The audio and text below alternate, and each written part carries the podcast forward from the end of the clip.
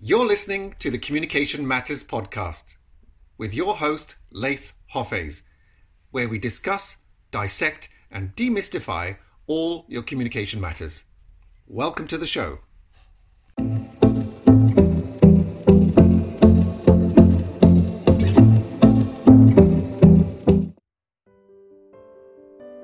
There are two types of key messaging in, this, in the terms of the strategy you can use to deliver a presentation. They're called inductive and deductive. And the interest of following my own advice, I'm going to tell you straight away that I will recommend the inductive methodology. And there's a reason for that. As it says there in this pyramid, this triangle, it's the message that comes first. In other words, your proposal, your recommendation, whatever it is that you're suggesting at the end of your presentation, it is the key message that you say right at the beginning. Then, if you have time or you don't run out of time or whatever the situation might be, then you have the luxury of going through some more data. So, the more interesting facts and the body of evidence, the data, the details in the middle of your presentation, and then if you've got even more time, of course, a luxury these days, you can give general information, the overview, the research sources, the context of what created the study, and why you're coming to the proposal or recommendation in the first place. So that's the inductive methodology. The other one, as I suggested, is deductive. Now, there is a place, a time and a place for a So that's the end of this podcast. I want to thank you personally for listening, and I appreciate the time you've just invested. Session, if you genuinely found value in this no bite-sized learning, you can off. follow me on YouTube, search a, for Impact for this, Skills Training, or on LinkedIn under Laith Hoffes, where there are many, many more videos on how to increase your impact when communicating, be it in presentations, negotiations, sales, or virtually. Thanks again. Take care. Have a great day. The, as I say, the individuals or the teams involved, the data, the research, the analysis, and then you funnel it down. What's interesting about that? What conclusions were drawn? The facts, the evidence, and any more colorful details you might want to include. Then finally, at the end of the presentation, 20, 30 minutes, 45 minutes into the presentation, right at the end, you give your proposal or recommendation. Now, is that wrong? No, I'm not suggesting it's wrong. But in today's day and age, is it the best methodology we can use when time is crunched, particularly when we're on a lot of Zoom calls, or even when we're back in the real world, when we're face to face with our own audience? My suggestion, as I said, using my own uh, my own methodology is the inductive method is best. In most cases, nine times out of 10, in my experience, the inductive methodology is best. But there are places where you could use a deductive methodology where you're getting all the information up front first, you're given all this data information, and deductive comes from the word deduce, where you can deduce how you finally got to your key message recommendation or proposal. Let's move on. So the point I've made with that is there is a risk that you run with the deductive methodology.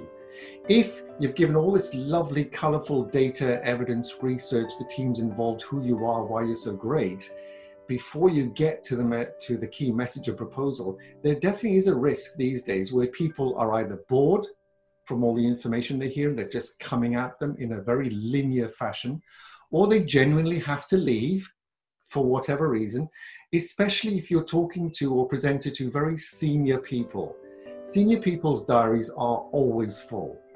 They sometimes even have people that manage their diaries. And they often pop in or reminded to say, right, you know, uh, John or Mary, you are due in another meeting. So they leave the meeting that you're in.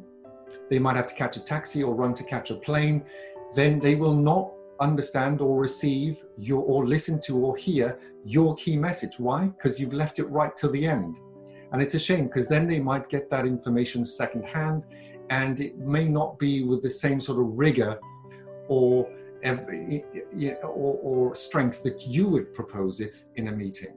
So the deductive methodology works. It's rare that I see it these days, but you do, done, you do run the risk of not giving yourself enough time to get to that message if somebody has to leave the meeting. Now, what if we combine those two triangles? So you had the normal triangle uh, and then you had the inverted triangle. There is a way that you could do this if you have time. And that is what I call diamond communication and it, it is a metaphor because it's you know it's it's a quality method of communication it's also one that has a nice shape and possibly easy to remember so you've got the same as before remember the deductive the inductive methodology where you've got key message up front then the information and fact and evidence then the general information the overview and the context and then of course at the end the key message again so as you see from the green arrow, you have the opportunity to repeat or reinforce your recommendation, your proposal, whatever you're trying to, in inverted commas, sell them. You know, whether it's an idea or a proposal, recommendation, whatever it is you're selling, you've got two opportunities to uh, give that message forward. At the beginning of the presentation, then all the information during the middle, and then again at the end where you summarize and recommend it again by reinforcing the initial recommendation. Now, of course, that's if you've got time. If you run out of time and you've given your key message up front already, then that's okay because they've got your key message. So it's not the end of the world. And that's why, I'll just move this out of the way for you. And that's why if you do it in the uh, inductive methodology with the key message first, it doesn't matter if you run out of time. They still have your key message or recommendation. And as I say, if they've got the luxury of time, they'll absorb the rest of the information through your presentation, which may be the facts and the data and the colorful information, the research, etc. And if they have to leave, then they'll walk away with your key message, whatever that might be.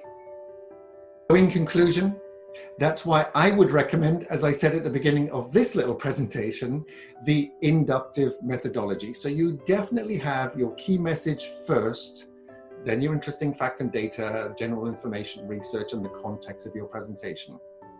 And if you look around in the media generally, you know, traditional media definitely, and even some social media, but certainly traditional media, the news, whether it's BBC, CNN, it doesn't actually matter which news channel, or the radio, they will always, always give you the headlines first, whatever the headlines are.